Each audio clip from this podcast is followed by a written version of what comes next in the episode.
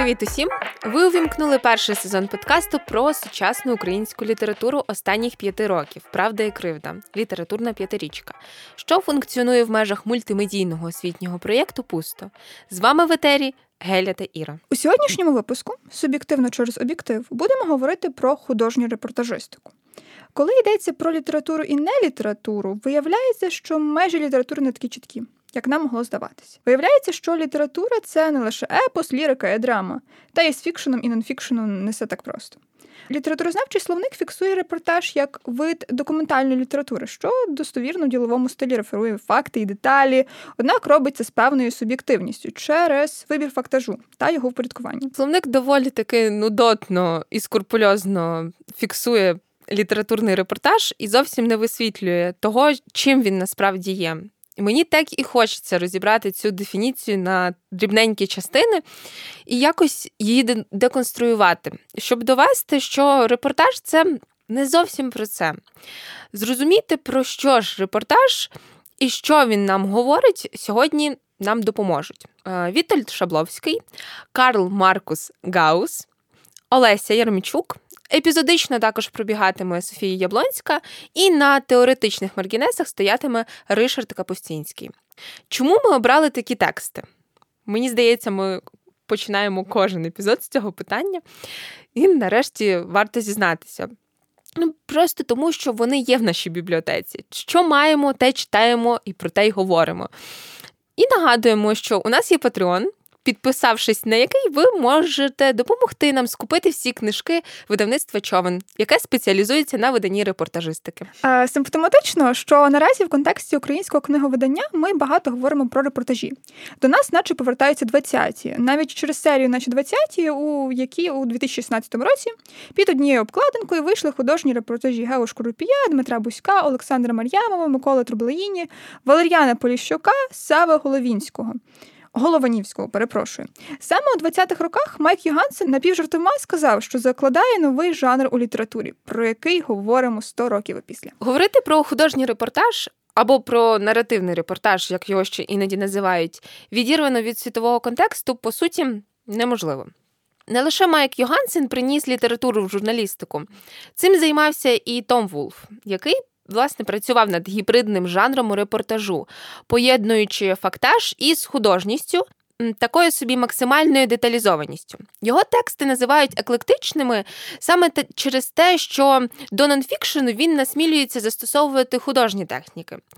По суті, йдеться про модний наразі сторітелінг, слово від якого очі одразу закочуються. Так що ж там із Томом Вулфом насправді? Ну, Про нього говорять не просто як про журналіста, а як про письменника, якому буквально вдалося ліквідувати роман як центральний текст американської літератури. Тобто письменник письменником, але пише він аж ніяк не романи. Ми не назвемо репортажем тексту в газеті. Ем, ну, який починається десь приблизно так: родинна і трудовий колектив Рахівської школи номер 3 вітає з ювілеєм заслужену працівницю освіти. Ну і далі за текстом. Ну, та й Том Вулф так не писав. Він започатковує нову журналістику як окремий напрям документальної прози, що полягає пильному спостереженні й інтерв'юванні респондентів через прийоми роману чи оповідання. На відміну від сухого газетного викладу, де оповідь регламентована і максимально сконденсована, художній репортаж ніби трішки попускає пасок після смачної вечері. Тут можна довго говорити від першої або ж від третьої особи у формі інтерв'ю. Також дослідження, розслідування, нарису тощо, концентруючись на формі, що не є до кінця усталеною, ну і на змісті, що має бути чіпким для пам'яті е, реципієнтів наративного репортажу. Можемо говорити про репортаж як про тип текстів, в осерді яких перебувають реальні, живі ну або не зовсім живі. Сьогодні ми будемо говорити про не зовсім живих е, люди, е, оплетені фікцією. Відтак, репортаж це літературний жанр, адже автори і авторки не відкидають можливості вигадки. Проте весь сервант репортажу тримається на міцних дерев'яних ніжках факту. Ну, і це факт. Також фактом є і те, що репортаж е, це так чи інак антропологічна робота. Недарма Ришард Капустінський, розмірковуючи про природу цього жанру, апелює до студії Броніслава Маліновського. А він якраз таки був антропологом, чи до антропологічного роману Джеймса Фрезера Золота гілка. Тільки якщо антропологи наголошували на тому, що вони перш за все пишуть, фіксують, то автори репортажів натомість запам'ятовують. Пам'ять стає чи не найважливішою причиною і способом письма. Той самий Капустінський не використовував в ході роботи диктофон налаштовувався на безпосереднє сприйняття, нотував від руки важливі моменти, про які варто пам'ятати в роботі з текстом. Е, проте він не зовсім однозначний у тому, що стосується місця репортажа у літературі. Він не наважується відокремити репортаж журналістики, акцентує на тому, що для його репортажу більше пасує ніша нової журналістики коли ми беремо подію і описуємо її за допомогою літературних засобів. Його не турбує питання журналістської об'єктивності. Для польського репортера, який побував на 27 революціях, репортаж це про змішування жанрів і зміщення акцентів, що що все ж передбачає певну суб'єктивність завдяки е, потужній постаті наратора який оповідає про досвіди чужі і свої, зокрема, і з власної перспективи сам жанр диктує неможливість об'єктивності. І коли ми говоримо про об'єктивність, то для мене прикладом такої певної особовості, суб'єктивності, якраз таки, і навіть суб'єктності е, завжди була фігура Софії Яблонської у її репортажах е, Чар Марокка і з країни Рижу та Опію, а також репортаж Далекі обрі, що виходили у 30-х і були переведені у 18-му році у видавництві Родовід. Софія бере і пише не просто подорожні нотатки, записки з подорожі, а це, по суті, цілісні історії про Марокко, його патріархальний устрій, про жіночий простір, обмежений помешканням шаха, а потім бере і влаштовує перестрілку в Сахарі. Так чи інакше, ти взагалі не сприймаєш Яблонську як справжню людину, бо вона аж занадто жива у репортажах. Я аж ніяк не звинувачую нараторку в картонності. Мені йдеться не про це. Мені тяжко повірити у те, що ну, існувала така галичанка, яка взяла камеру в руки і поїхала фотографувати Китай в 30-х роках. Життя мрії. Серйозно. Ну, але це не вкладається в голову. Вона там курила опіум, завела собі собаку, якого назвала Китай. Або ще ще моє улюблене, вона вистежувала китайців для того, щоб потай клацнути їх на камеру. До речі, окрім усього радісного, Яблонська прописує доволі детальної страти, смерті, злидні китайців. У неї мінімум колонізаторського погляду на іншого, адже вона розуміє, як важко китайцям, бо постійно проводить паралелі з Україною, наголошує на своїй гендерній національній ідентичності. А ще дивиться на світ крізь камеру, письмо і безпосередньо чуттєве сприйняття. Репортажі Яблонської стають для нас квартиркою на схід, коли безтурботність е, оповідачки змішується з бідністю і з невірою спільноти, про яку йдеться. Тож від ХХ століття його зневіри. Від Яблонської, яка усвідомлює весь масштаб трагедії Китаю і України, я пропоную перейти до нагальних питань 21-го століття у художній репортажистиці. Згадаємо, хоча б ще одного польського репортажиста, я так кажу ще одного, ніби ми до того згадували якогось польського репортажиста е, Вітельда Шабловського, який у цю п'ятирічку встиг в українському контексті наробити чимало галасу. Галас цей радше позитивний і пов'язаний з трьома текстами, які можна і варто зараховувати до художнього репортажу. До прикладу, у 15-му році вийшов текст Танечні ведмеді про посткомуністичний досвід не просто Польщі, а ще й України, Сербії, Естонії, Грузії, Албанії, Куби. Ну там всі. У 17-му році виходить переклад кулеметів і вишень історії про добрих людей з Волині. В оригіналі назва звучить дещо інакше і дещо цікавіше насправді. Праведні зрадники. А у 20-му ми отримуємо текст Як нагодувати диктатора історії, розказані кухарями. Якщо говорити про Вітельда Шабловського як про автора, першим впадає в очі те, наскільки ретельно він пропрацьовує тему. Йдеться не лише про комунікацію із живими людьми, кухарями, якщо ми говоримо про нагодувати диктатора. Це чисто антропологічна робота. Йдеться ще й про дослідницьку площину, а саме дослідження документів, художніх, наукових текстів, а також він говорить деколи навіть про кіно тощо. Це саме те, про що говорив Ришард Капустінський. Тобто, перед тим як писати літературу, її треба читати. Отож, про що власне пише Шабловський? Шабловський не так пише, як оповідає. Не так оповідає, як переповідає, не так переповідає, як запитує і перепитує. Ну то чим він займається, врешті-решт, Ангеліно? Ну, передовсім він працює з пам'яттю. Ну, як банально і не цікаво. Ну, адже зараз всі з нею працюють, теж мені робота. Але у кулеметах і вишнях, висвітлюючи волинську трагедію, Шабловський ставить акцент не на все проникному і банальному злі, а якраз таки на доброті.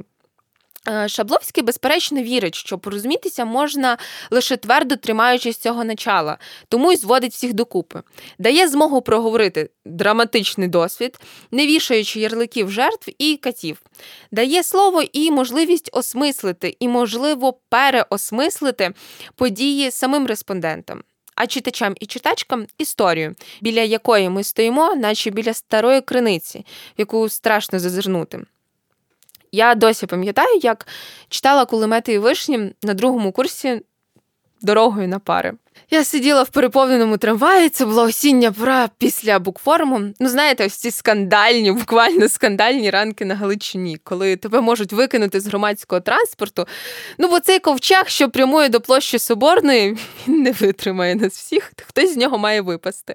І ось у цьому пеклі, де можна було б перестріти Данте з Вергілієм, я витягнула Шабловського. Не знаю, звідки у людині, якій було 18, було стільки жаги до життя, бо бути приплюснутою до дверей людською стіною і водночас читати. Ну, Я думаю, про це, от саме про це писав Джек Лондон. Оце є жага до життя. Йому йшлося не про золоту лихоманку, а про читання в заповнених львівських трамваях. Ну, повертаючись до Шабловського, ну і не зовсім відходячи від трамваю, перебуваючи чи не в осерді в людської злості, я читала про те, як люди, такі ж, як я, або такі ж, як і ось ці пасажири, е, рятували своїх рідних, сусідів чи навіть незнайомих людей. Єдиний персонаж, якого я запам'ятала з цього тексту, здається, назавжди, це пастор Чах Ян Єлінек, чи не біблійний герой, який рятує буквально всіх, кожну і кожного. Здається, що це насправді персонаж, а не цілком реальна людина, яка у контексті тотального нищення і ненависти спромоглася. Виступити проти зла, не розуміючи, що можна чинити інакше. Але от вам фото на 49-й сторінці. Буття персонажа задокументували. Відтак, персонаж реально існує. Наймоторошніший момент досі стоїть у мене в голові ні в сих, ні в тих. Священник іде вулицею, а назустріч йому біжить поліцей українець і повідомляє: я щойно вбив 14 євреїв. Ну, натомість герої нагодувати диктатора на це зреагували б зі щирим здивуванням. Всього лише 14? Шабловський у новенькому репортажі показує нам п'ятьох диктаторів, але не просто через їхні біографії, не через взаємини із дітьми чи дружинами, не через дивні фетиші, а крізь призму взаємодії із власними кухарями і кухарками, до речі. Якщо у кулеметах і вишнях Шабловський намагається знеприсутнитися, наскільки це можливо, і дати можливість своїм персонажам, респондентам і респонденткам говорити то у нагодувати диктатора його фігура доволі таки відчутна. І це зрозуміло. Читачам і читачкам треба провідник у незвіданих світах революцій, війн і державних ладів, які до своїх рук припасовували диктатори. Шаблевський відверто демонструє антипатію до тих, про кого йдеться, і жахається, коли про диктаторів говорять схвально. Тут його суб'єктивність працює як емпатія до невинних загиблих. А самим кухарям треба посередник, через якого можна оповісти свою історію про страх. Бо це все ж історії так чи інакше про страх з усіх боків і під кожним кутом. Разом із тим, е, Шабловський залучає до розповідей не лише кухарів і кухарок. Кухарок, що головне, для нього важливим, е, важливими є слова гідів, таксистів, інженерів та охорони. І от важливо підкреслити те, що він не ставиться до них зверхньо. От це справді важливо, тому що він приїжджає нібито от в країну, яка перебуває не зовсім в стабільному становищі, але до цих людей він ставиться доволі прихильно і дослухається до них. Він навіть намагається вийти на зв'язок із вдовою албанського диктатора Енвера Ходжі Неджміє.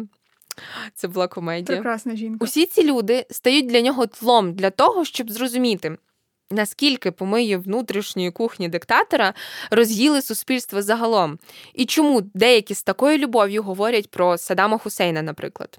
Кухарі стали тими особами, які знали про те, про що мало хто знав.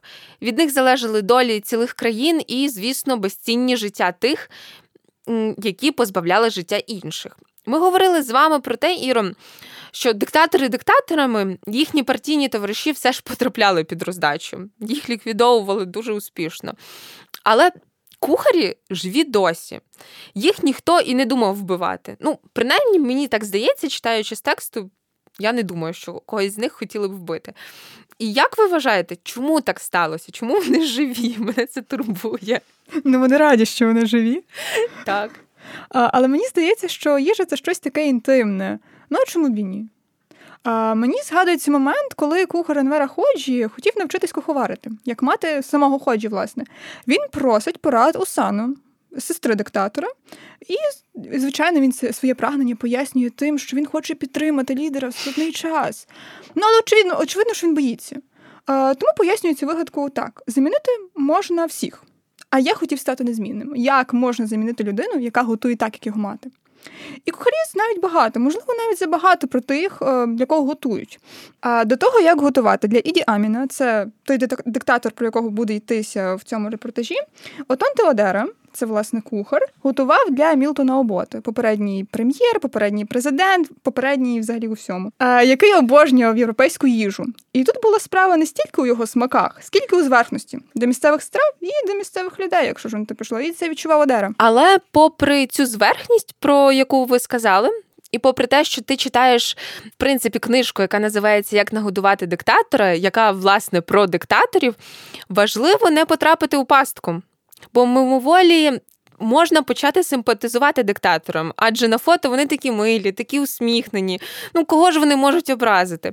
На цей гачок потрапляють навіть деякі респонденти і респондентки Шабловського. Часто вони говорять про своїх керівників як про втілення зла, усвідомлюють масштаби трагедії, до яких призвів кожен із них. Проте, коли йдеться про кухарку камбоджійського диктатора Пола Пота, я обожнюю її. Це улюблений мій репортаж насправді. Е, стає не просто моторошно, це якесь відчуття, що межує буквально із жахом. Кухарка говорить про нього ностальгійно, згадуючи свого, не знаю, якого керівника, не повелителя Бога, згадуючи його красу і його, я припрошую, його доброту. Вона співчуває йому, побивається за те, наскільки йому було боляче, коли він дізнався, що його називають убивцею. Типу. Ви уявляєте? Людина, яка знищила мільйони людей, їй сумно, бо її називають убивцею. Бідолашний полпот, який, між іншим, спричинив у Камбоджі голод. Сам харчувався він досить таки непогано. Мені ставало буквально зле, коли ця жінка стояла на тому, що він не вбивця, він мрійник, геній, якого всі зрадили. Ну, звісно, зрадили всі, крім неї. Йон Мун а, залишилася вірною своєму крашеві до останнього. Коли сказала краш, то це не була іронія, а чиста правда. Вона насправді була закохана в Пола Пота, і це дуже відчутно. Воно може закономірно. Він рятує її життя, вона залишається йому вдячною. Але як бути з мільйонами життів, які він самотужки обірвав? Е, готова посперечатися просто на всі гроші світу, що вони були коханцями. Ну, це не факт. Я от так не думаю. Ви думаєте, вони були коханцями? Ну, перепрошую, її життя висіло на волосині вісім разів.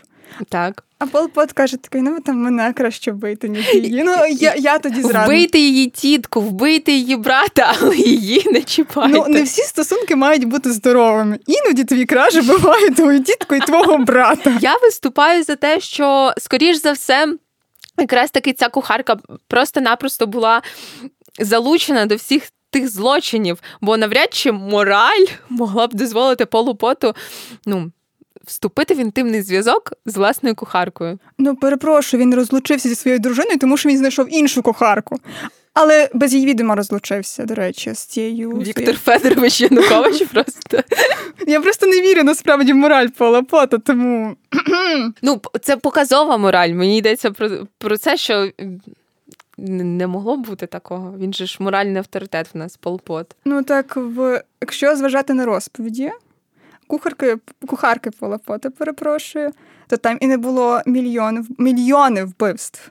Так, якщо вірити їй. Якщо вірити гаразд, гаразд, гаразд. Вона надійна оповідачка, так? Деякі кухарі викликають у нас більше симпатії, ніж інші. Ну, ось про це я говорила. Так. А історії про порятунок бодай себе і своїх близьких близьких мене приймають набагато більше, ніж любов до літера та партії, яким не те, що страву приготуєш, а власне серце подати не шкода. Ну от, як в випадку Йон Мун. Кухарі Енвера Ходжі, Іді Аміна та Садама Хусейна тому і переконливі та викликають співчуття, адже вони розповідають все, що було, як вони всі раптово опинились на цих посадах. Там, до речі, дуже цікаво, тому що всі вони якось не своєї волі починають куховарити. Їх змусили, по суті. У кухаря Енвера Ходжі взагалі знахідка. Я хотів бути механіком, а мені там партія сказала, починай готувати. Ой, ой, ой, я раптом кухар Енвера Ходжі, ось сталося, подумаєш. Е, а, Ну, а в них всіх діти, в них всіх сім'ї. Перепрошую, їм треба рятувати себе. І що вони роблять? Рятувати і утримувати. Так, рятувати і отримати. А більше відданості в історії про кухарів Фіделя Кастро е, насправді вони там як принц із лидер. Одного успішний ресторан, а в іншого проблеми зі здоров'ям, і він взагалі ну от. Він просто дуже нещасний, але в той же час він дуже любить свого колишнього повелителя, якщо вже ми говоримо такими словами. А Шабловський непростий, і за словом в кишені не полізе. На слова Еразмо, це власне той власник успішного ресторану, про те, що Кастер харчувався, як і всі кубинці, відповідає: А, то він теж їв стейки із грейпфрутів та воду з цукром, так? Еразмо обурюється, але до Шабловського ставиться з прихильністю. Він же свій з колишнього соціалістичного блоку. Трохи по-іншому на підступні питання реагує Йон Мун, от наша улюблена кухарка, яку так. ми так обожнюємо. А згадку про тітку, завдяки якій вона опинилась в Китаї, вона ігнорує. Вона ж все таки поводиться, як і всі червоні хмари. Вона вона ігнорує. Ну, ви самі напросилися, і ми повертаємося до Пола Пота. Знаєте, Пол Пот дуже любив сміятися. Сміятися також любив і Саддам Хусейн. Але він не справляв враження хорошої людини. Його боялися. Але його сміх разом з тим чесний, бо він злий і безжальний. Його кухар оповідає Шабловському про страх і про те, наскільки страшними були сини Хусейна, але про це батько до них добре ставився, доволі таки поблажливо. Взагалі здається, що. В очах своєї країни він був таким олдбаді і допоможе колишньому чоловікові другої дружини, і купить персонажу власне респонденту по новій машині щороку і б'є в'язнів гумовим вужем. Ой. Ну, це щось трошки не з тієї опери, ну, але ви зрозуміли. Веселих людей любив і Енвера Ходжі, про якого ви вже згадували. Ну просто гляньте, які святі люди з хорошим гумором зібралися на сторінках репортажу про диктаторів. Але Ходжа все ж убиває, навіть із посмішкою. Убиває колишніх однокласників, дівчат, які наважилися сказати йому ні. Його кухар, зрозуміло, живе у страху, бо йому сказали будь винахідливим. Ось він і винаходить. Він пристосовується, щоб зберегти життя і собі, і близьким. І досі залишається анонімним в розмові з Шабловським, хоч загрози вже, здається, немає. А я так подумала, що якщо ти кухар якогось диктатора, то це як воркшоп з креатив... з креативності. А ти просто приходиш і думаєш, над чим мені здавати людину, яка потенційно може вбити мене, всіх моїх моїх рідних і мого кота навіть. Я я, я буду вирізати лебедів з яблук. Чим займався кухар Енвера Ходжі. Але власне чим ці історії історії показові. Тому що завдяки таким дрібним речам, ну, здається, що таке їжа, ти бачиш людину по-іншому. Адже особливо цікаво, коли ця людина виявляється диктатором. Іноді опитані кухарі виявляються вправними психологами. Вони одразу розпізнають перепади настрою, а вдалим десертом можуть рятувати когось від розстрілу, а бажано себе врятувати. Я б хотіла, щоб це був жарт, але згадані політики були цікавими хлопцями. Ну, Серйозно. А, До того ж, такі історії е, олюднюють згаданих діячів. Деякі з них постають капризними або навіть історичними, коли справа доходить до їжі. Але ця книга не зовсім про них, а про їхніх кухарів, які розповідають свої історії іноді по-різному. Про це завбачливо повідомляє Шабловський, адже дехто з них міг колись розповідати журналістам інші історії. Ян Мун, до речі. Так, оце дуже по-пацючому. І це свідчить про те, що ну, вони можуть говорити, і тому вони користуються цим правом наповне. Але у нас є також і ті, які не можуть промовляти за себе. Йдеться, наприклад, про спільноту ромів, на репрезентацію яких у художній літературі нам доведеться ще трішечки почекати. На нормальну репрезентацію. Так, на нормальну репрезентацію. Здається, будь-який текст про ромів це ж за замовчуванням щось таке, як політичне висловлювання, і це щось одразу таке актуальне. Мені, знаєте, хотілося більше читати текстів про ромів, написаних від першої особи, а не ну, я не хочу слухати переказ е, чужого авторові е, досвіду. А ще більше мені хотілося б почитати про українських ромів і чому ромська проблема є тим, що змусить навіть найтолерантнішого співрозмовника раптом перетворитися на якоїсь традиції порядку. Ну, слухайте, я з вами тут не буду погоджуватися знову, так. Але тому що, власне, ми можемо говорити про позитивні тенденції, ну, принаймні в літературі, в художній літературі, бо маємо антологію малої прози Шлях до ромів, яка вийшла у 20-му році у видавництві видавництво. Ну, якраз для того, щоб позбутися наших дурних упереджень. Е, якось один. Історія на мільйон, значить. Е, якось один мій знайомий якого я надзвичайно поважала, він сказав: Я дуже толерантна людина, але ромів я ненавиджу. Е, Пам-пам.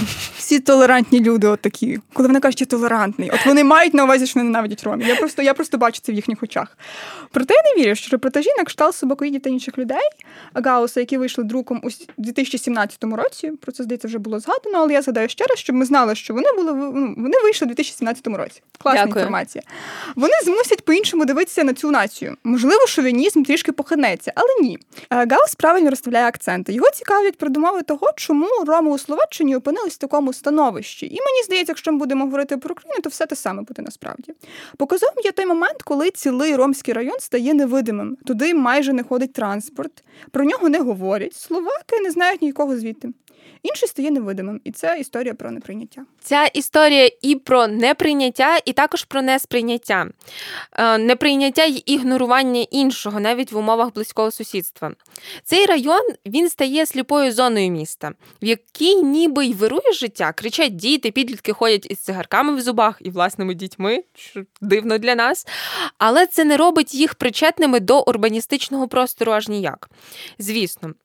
Ромів насильно заселили у район, що вимирав, але картинка могла бути доволі непоганою. Тільки гляньте, ми приймаємо чужу інакшість, ми дозволяємо їм жити в межах міста, наблизитися до нас, от тільки не впритул, у жодному разі.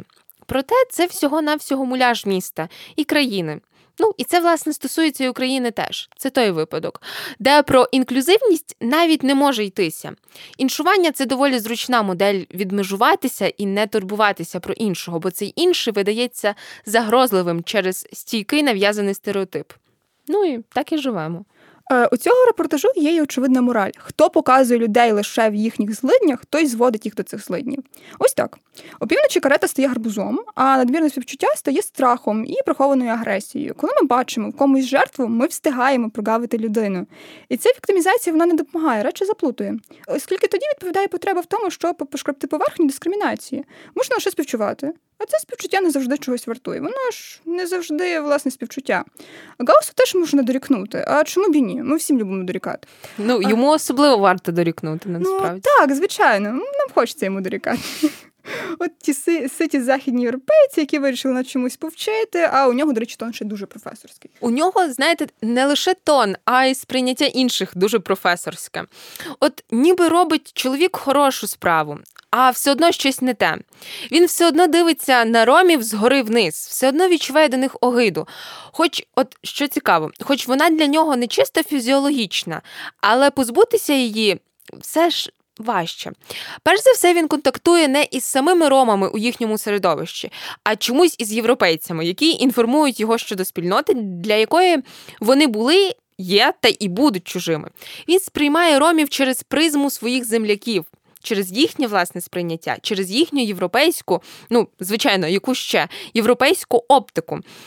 Навіть коли він зустрічає американця, то співчуває йому і думає, як цей хлопець за кілька років одружиться і мирно житиме на батьківщині, хоч зараз він і опікується ромами. Тобто Гаус, по суті, не сприймає того, що це добровільна справа, і роми в його якомусь світобаченні це от люди, яким треба допомогти, але існувати з якими безпосередньо існувати фактично неможливо. І проблема Гауса, власне, в тому, що він не намагається співіснувати з іншими. Він приходить зовні і залишається зовнішнім спостерігачем. От таким собі всевидячим оком Західної Європи на східну. яке аж сльозоточить від зворушення від цих милих варварів. Для нього тут є собакоїди. До речі, до речі, про собакоїдів. Це одна з каст ромів, які поділяються власне на власне ромів, циганів і дегезі, собакоїдів та інші. До цих інших, от що прикметно, належать і русини, і словаки, і українці. Ну, словом, усі, які от не зовсім європейці. От вони бідолашні. Для Гауса вони бідолашні. Гаус їх усіх жаліє, ну але не більше. За межі жалощів він не виходить. Якось у барі він зустрічає словаків, які навчаються в Америці. Ну і вони скаржаться йому на американок. Тоді Гаус намагається зрозуміти, чому ж ці хлопці не подобаються дівчатам зі США. Але у нього не виходить. І от, ну, власне, от вона, роз, е, розгадка цієї одноокости. У нього не виходить пройти через три бар'єри. По-перше, це культурний, по-друге, гендерний, і по-третє, віковий. Про це він сам пише. Тож бар'єри залишаються і тоді, коли один із хлопців згадує, що він ще й русин. І от Пряма цитата Гауса. Усе це Андрейко пояснював мені якось знічено. Йому так кортіло беззастережно почуватися затятим європейцем, як двоє його товаришів. Однак для русинів Євросоюз віщував не лише усунення кордонів, а й зведення нового кордону для них загрозливого. Проте він робить правильні висновки. Толерантність буде, коли ми навчимося приймати, що інші живуть інакше ніж ми, і мають на це право. І справді, коли говорять, е, коли говорять про будь-яку дискриміновану групу, то наче хочуть вручити інструкцію ем, з того, як поводитися, і не виділятися. Прагнення асимілювати ближнього це трохи з іншої опери, ніж любов до нього. Вже вибачте. Коли Гаус говорить про те, що ніде ще не бачив, щоб людям так важило, аби знали їхні імена як серед ромів, яких він зустрічав у Словаччині, то це зрозуміло. Ім'я це те, що виокремлює нас із маси, звук власного імені, як відчуття того, що тебе бачить.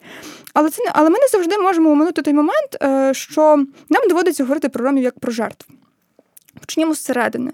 Мало того, що ромське суспільство поділене на касти, воно ж і патріархальне. Навіщо чоловікам, у яких є влада, у своїй родині відпускати дітей до школи? Ну щоб вони отримали освіту і підважили авторитет своїх батьків? Ну вже ні. Ну особливо це стосується дівчаток. І дівчата і жінки справді приречені на існування в координатах от, дітонародження. Іншої ролі для них фактично не існує. А але виявляється також, що роми самі поволі забувають про те, що поза ними існує світ. Йдеться не так про чистоту чи уклад спільноти, як про те, що вони ніби переживають затяжну депресію. Ну, Більше нічого не приносить їм радости. Те, чим вони займалися вчора, виявляється невідомим і обтяжливим сьогодні. Гаус стверджує, що вони, здається, От це страшно, розучилися жити, бо час для них минає інакше, ніж для інших. І тепер про зовнішнє. Говоритиму прикладами. На початку Гаус переповідав історію про Рома, який постраждав від поліцейського свавілля. Він де писати заяву, а тим поліцейським виявляється батько того, хто його побив. Закінчується все все трагічно. Того чоловіка вбивають. Друга історія. Музиканти побила група скінхедів, а згодом він набив татуювання на шиї. Я тебе люблю словацькою, а не ромською мовою зауважу. Якщо з другої історії все зрозуміло, це типова історія про неприйняття ромів, то звернімо увагу на першу. Таке могло б статися із будь-ким. Це ж поліцейське. Але чи не погіршило становище чоловіка те, що він ром? А якби він був словаком, то чи опинився він би в такій ситуації? Чи опинився б він в могилі в кінці кінців? Е, Якби я не знала, хто автор знайомих європейців та собакоїдів та інших людей, то подумала, що ці книжки написані різними людьми. У собакоїдах, які вийшли друком у 2016 році, Гаус вправляється в об'єктивності. Він, звісно, прямо говорить про свої враження, але його присутність якась примарна. Знайомі європейці набагато ліричніші. Вони не можуть бути інакшими, коли мова йде про минуле, в якому потенційно можуть опинитися згадані народності. Гаус тут теж ховається за своєю об'єктивністю, але ця поетичність вона робить оповідь в рази суб'єктивнішою. Книга складається з п'яти репортажів про сефардів Сараєва, готшейських німців Словенії, арбершів Італії, лужичан у Німеччині та румунів Македонії. Проте всіх їх поєднує дуже яскрава образність, навколо якої закручується сюжет. Наприклад, Сефарди Сараєва зберігають ключі, які взяли з собою їхні предки, коли покидали Іспанію. Якось цим ключем навіть вдалося відкрити старий будинок в Іспанії, до речі. Головним героєм репортажу про гочейців стає ліс, який, наче жива істота. Він відвоює колись колонізовані території і знову стає повноправним володарем того куточка землі. І таких прикладів можна назвати безліч. Що ж об'єднує їх всіх, окрім знакомості, на якій Гаус акцентує вже в самій назві. У історії кожної народності, окрім лужичан, є момент втечі. Сефарди покидають свою Іспанію, а після війни на території колишньої Югославії і свою Боснію. Арбариші залишають рідну Албанію. Гошейські німці осідають не на німецькій території. Румуни теж не одразу спинились в Македонії. Є багато втеч і в майже мітологічне минуле. А румуни можуть заговорити до того ж заговоритись до того, що до своїх предків зараховуватимуть і Олександра Македонського. Лужичани використовували в фольклорі традиції як ескапізм від німецького тиску. Арбариші ставили пам'ятники Скандербегу, своєму національному герою. А цього буде багато, і цього і це можна зрозуміти. А як взагалі по-іншому? Коли ми говоримо про малі або поневолені народи, то для нас е, стають важливими два з трьох К кухня і церква. Гаразд, тут церква. Не зовсім К. Ну, але ну згадаємо другу палаталізацію. Ну, з чого прийшла до нас Ки? Ну, друга палаталізація. Ну, а Точніше, це. А, я вже заговорилася. Я, я, я, я Духовно я оромунка, я люблю заговорюватись. А, Ну, а оскільки тріади виглядають красномовнішими, то до кухні і церкви додаємо ще мову. Тут вона теж важлива. Майже це віра, віра це армія, мова. мова. Так, от прекрасно. В кожній подорожі Гаус опиняється у церкві, закинуті чи відреставровані, але завжди майже порожні. Все-таки ми говоримо про знакомі народи. Священник Арбереш, який, до речі, не надто схожий на священника, Гаус, до речі, дуже класно насправді описує своїх респондентів. От Але це... до священників він е, доволі специфічно ставиться. мені Ну, здається. так він австрійць, вони там до кого вони специфічно ставляться. Він Ну і власне цей священник скажеться, що в церкву то навідуються лише жінки, і то навіть їхня кількість не така численна. Християнство це частина ідентичності арберешів, ще й з іншої причини. Арбереші це албанці, які в середньовічні часи покинули батьківщину. З собою взяли мову та релігію. Шкода, що не взяли армію, звичайно. Яка згодом аж ніяк яка згодом аж ніяк не асоціюватиметься з Албанією, тобто яку ми знаємо як ледь не єдину мусульманську країну в Європі. Арбреші хизуються тим, що їхні священники сповідують візантійський обряд, але в той же час вони підпорядковуються папі. І виникає парадокс. Вони відрізняються від албанців через християнство, а від а від італійців через свій східний обряд. І так релігія стає тим, що робить їх чужими серед своїх, чужими між чужими, врешті собою. Малі народи загалом часто визначають себе через відмінності. Наприклад, на питання автора. Чим же відрізняється національний одяг греків та румунів, йому відповідають. А румунські сорочки з кращого полотна, а відтак дорожчі. А арбреші переконані, що албанці з Албанії не такі, як вони. Ну, от зіпсуті люди, от не те, що вони арбреші. Малі народи такі ж вперті й домов, чого тільки варті гойчейці, які законсервували цю давню німецьку. Так само албанська арбрешів теж настільки, але все ж відрізняється від тої албанської, якою говорять в сучасному там Косово чи самій Албанії. Але оскільки у них немає своїх національних держав, то їхня ідентичність наче дублюється. Вони стають також і патріотами своїх нових батьківщин. Перечислювати приклади не буду. Натомість просто згадай дещо курйозне. У Калабрії є пам'ятник албанським солдатам, які воювали під час Другої світової. Не буду уточнювати, на якому боці вони були. О, Очевидно, що коли ти велика держава, на території якої можуть жити маленькі народи, то хочеться взяти і привласнити собі митців, науковців. Ну, а що тобі буде за це? Е, є майже комічний приклад Ніколи Мартіна чи Мартіна, але в мене з наголосами погано. А румунського художника, якого серба перекроїли на Мартіновича, болгара на Мартінова, не втрималися Македонці. Він став Мартіновським. Мартін встиг побувати сербом болгарином, і зараз же його, звичайно, вважають македонським. Це тобто відкрити Вікіпедію, там македонський художник. Але от румуном його ніколи не називали прямо. У лужичан ще складніше, у них все подвоїться, нас в території, імена. Одне німецьке офіційне і своє лужицьке. Німці жахливо обійшлися з лужичанами, але знову ж таки з ким вони взагалі обійшлися добре. Але виникає ще один парадокс: а чи часом зовнішній гніт не стає тим, що виконує виковує ідентичність. Тобто, знову ж таки, ми знаємо зараз е, лужицька мова вона поступово зменшує, ну, зменшується кількість її носіїв, а до того вона навпаки була більш поширеною. І знову ж таки, е, Гаус це чомусь пов'язує з тим, що знову ж таки німці вже менше гноблять лужичан. Ну, відповідно, лужичани вже не настільки от хочуть бути патріотами. Ну, я не знаю, мені це ствердження взагалі здається сумнівним, але нехай буде. У книжці є ціка... один цікавий епізод. Один чоловік Ромун веде автора до своєї могили, яку купив собі на 70-ліття. Прекрасний В Україні подив... теж так роблять. Знаєте, помирає чоловік і дружина, а чоловік помер, і от викували їхні фотографії. Дружина ще жива, приходить, типу, по суті, до себе на могилу. Так прекрасний, прекрасний ну, подарунок собі. дуже. А, От, власне, цей чоловік він стоїть і плаче, адже вважає, що за такою людиною, як він, і треба лити сльози. Якесь таке враження справляє сама збірка Гауса. Ці народи ще не зникли, можливо, їхня кількість меншає. Але от питання, як нам визначити межу зникомості? І чи, чи ми маємо взагалі на це право? І чи можна вже плакати? Ну, цей чоловік Роман плаче, але чи нам треба плакати? Цікаво, що більшість респондентів літні люди, чогось саме чоловіка. І тут ти думаєш, як же все концептуальненько, старість ніби як знакомість, автор ніби каже, дивіться, знакомі це ж це ще не те, що зниклі, вони є. Але скоро, якщо от е, скоро їх не стане. Ви прийшли на похорон, але трохи зашвидко. У цьому збірнику Гаус е, ще чіткіше проводить межу між східною та західною Європою, яку, здається, тільки тут і розуміють. Симптоматично, що більшість відданих е, відвіданих письменником країн власне колишні соціалістичні республіки. Італію не рахуємо, а от Німеччину так. Бо от лужичани вони проживають на території е, колишньої НДР. Про от, про ці країни на заході знають мало, та й знати особливо не хочуть. На цю тему є блискучий уривок. А я ж казав Стев, не злочинець якийсь. На це мені довелося йому заперечити, адже бути східним європейцем, без сумніву, прирівнюється до попередньої судимості. А народитися не в тій частині Європи правопорушення, до якого не так важко ставитись поблажливо. От тут Гаус і сказав, як він ставиться до нас східних європейців, тому ми його і не любимо. Так, ну є за що. Проте завдяки Гаусу, зокрема завдяки його першій книжці, про яку ми згадували, е, Собакоїди та інші люди, і, власне, про знайомих європейців, те, що ви говорили, нам трошки розвиднюється. Власне, що таке репортаж? Е, репортаж це перш за все. Текст про інших. Мені от хочеться теоретизувати сьогодні і пояснювати, що таке репортаж. От навіть, напевно, не не настільки текст про інших, як ем, Напевно, репортаж це спроба пошуку інших всередині нас самих і визнання присутності цих інших без претензій і звинувачень. Цим і займається Олеся Яремчук у своїх репортажах Наші інші історії українського різноманіття, які вийшли у 18-му році.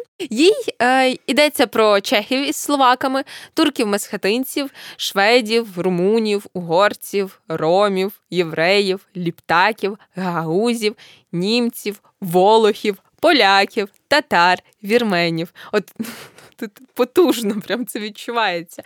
В передмові е, Остап Сливинський акцентує. Не лише на категорії інакшості іншого, а й на його статусі чужого. От тут я б хотіла підкреслити ось цей статус чужого е, жовтим маркером, Бо не можна тут не згадати Юлію Крістову, яка у своїй праці самі собі чужі говорить про чужинця як про вічного блукальця, не закріпленого у жодному просторі, приреченого на неприсутність.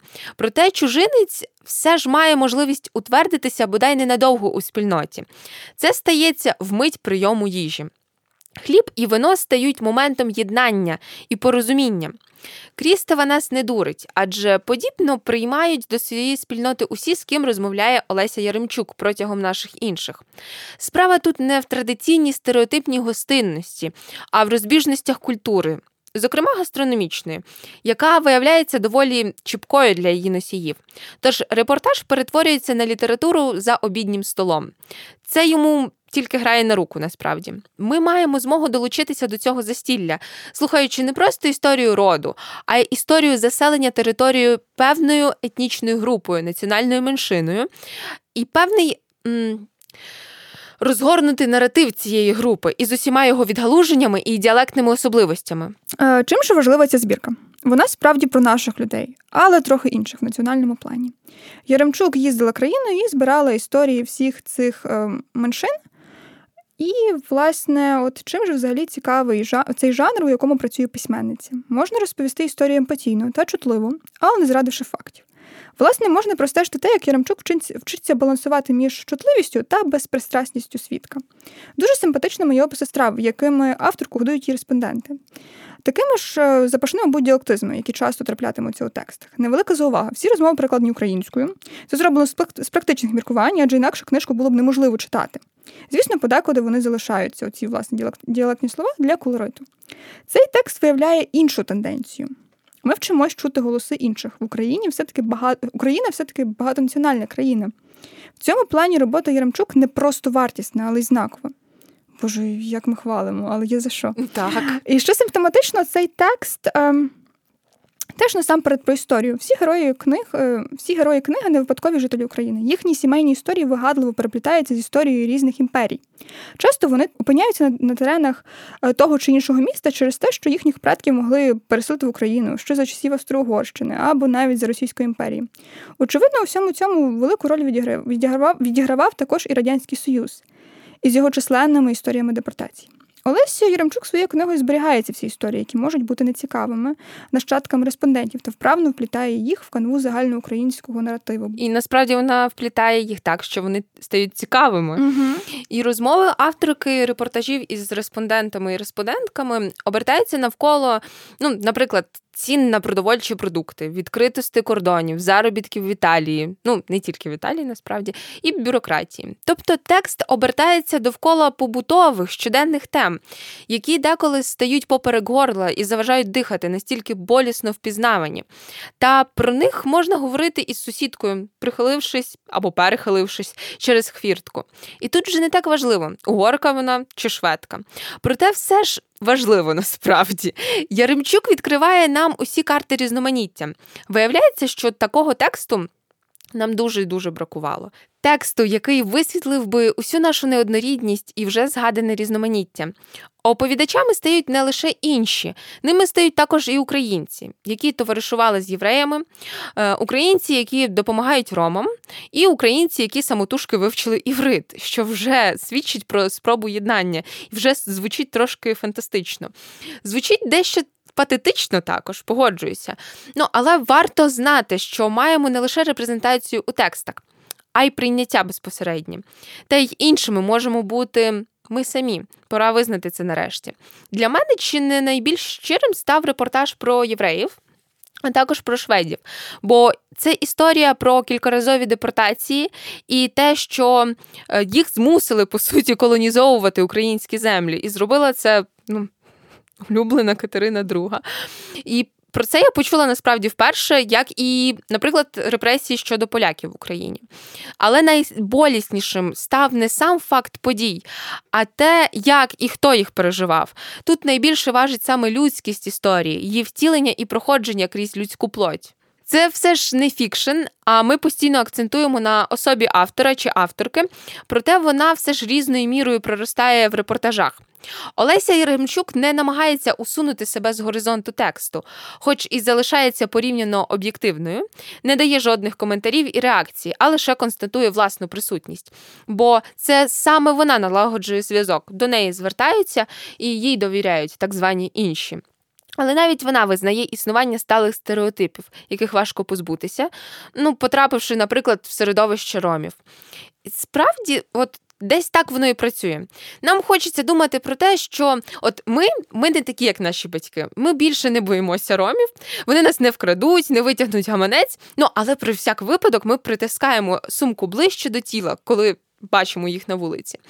Ну, от в мене був такий випадок. Ну, от на вокзалі колись ромки хотіли в мене щось витягнути з наплічника. Чесно, мені стало їх дуже шкода, бо у мене із цінного там лежало листування Франка з Драгомановим. І підручник з англійської. Ну, ситуація хоч і кумедна, але я тоді добряче налякалася. Ну, я налякалася б у будь-якому випадку, бо наважитися вкрасти в мене листування Франка і Драгоманова, ну, це поза межами мого розуміння. Але ми всі лякаємося ромів, намагаємося не дивитися їм в очі, дистанціюємося і власноруч обрубуємо потенційні зв'язки з ними. І ці стереотипи раптом клацають і спрацьовують. А як нам цього позбутися і відпустити? Як підійти ближче?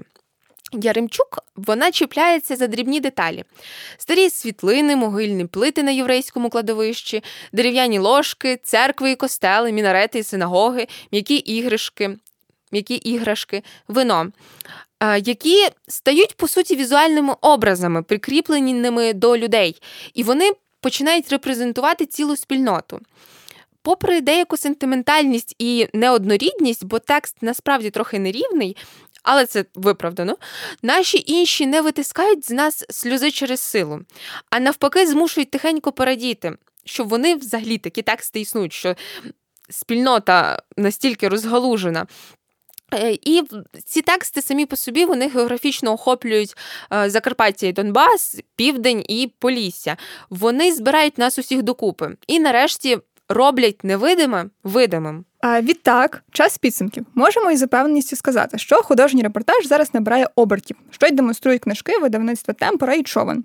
Але я б запропонувала перенести акцент з волі видавництва на нас. Чому нас цікавлять такі тексти? Всі чотири книги об'єднують те, що вони написані людьми, які переповідають нам чужі історії, але подають їх дуже по-істівному. Це не зовсім фікшн, це не зовсім журналістика.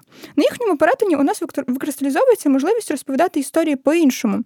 Коли ти можеш поєднати корисне, привіт Карлові Марксу Гаусу, з його жагою... Маркусу! Я спеціально це зробила. З його жагою підкручувати гучність до історії про малі або дискриміновані народи. З цікавим, ну, власне, це потрібно з цікавим. Художній репортаж стає ніби нагадуванням того, що кожну історію можна розповісти і емпатійно, і живо. Головне захотіти. Що ж, е, можете забути все, про що ми вам наговорили, і йти читати, а також ставити нам зірочки і ділитися своїми читацькими досвідами. Нагадуємо, що ви слухали другий епізод подкасту Правда і кривда його першого сезону Літературна п'ятирічка, у якому ми говоримо про важливі і не дуже тексти останніх п'яти років в українській літературі. Ви можете підтримати наш подкаст на Патреоні або здійснити переказ на картку. Посилання на це та на інші проєкти від платформи Пусто ми залишили в описі. Дякуємо за запис конторі непосмішного. З вами були голоси Ангеліни та Ірини. Нехай вам буде повно.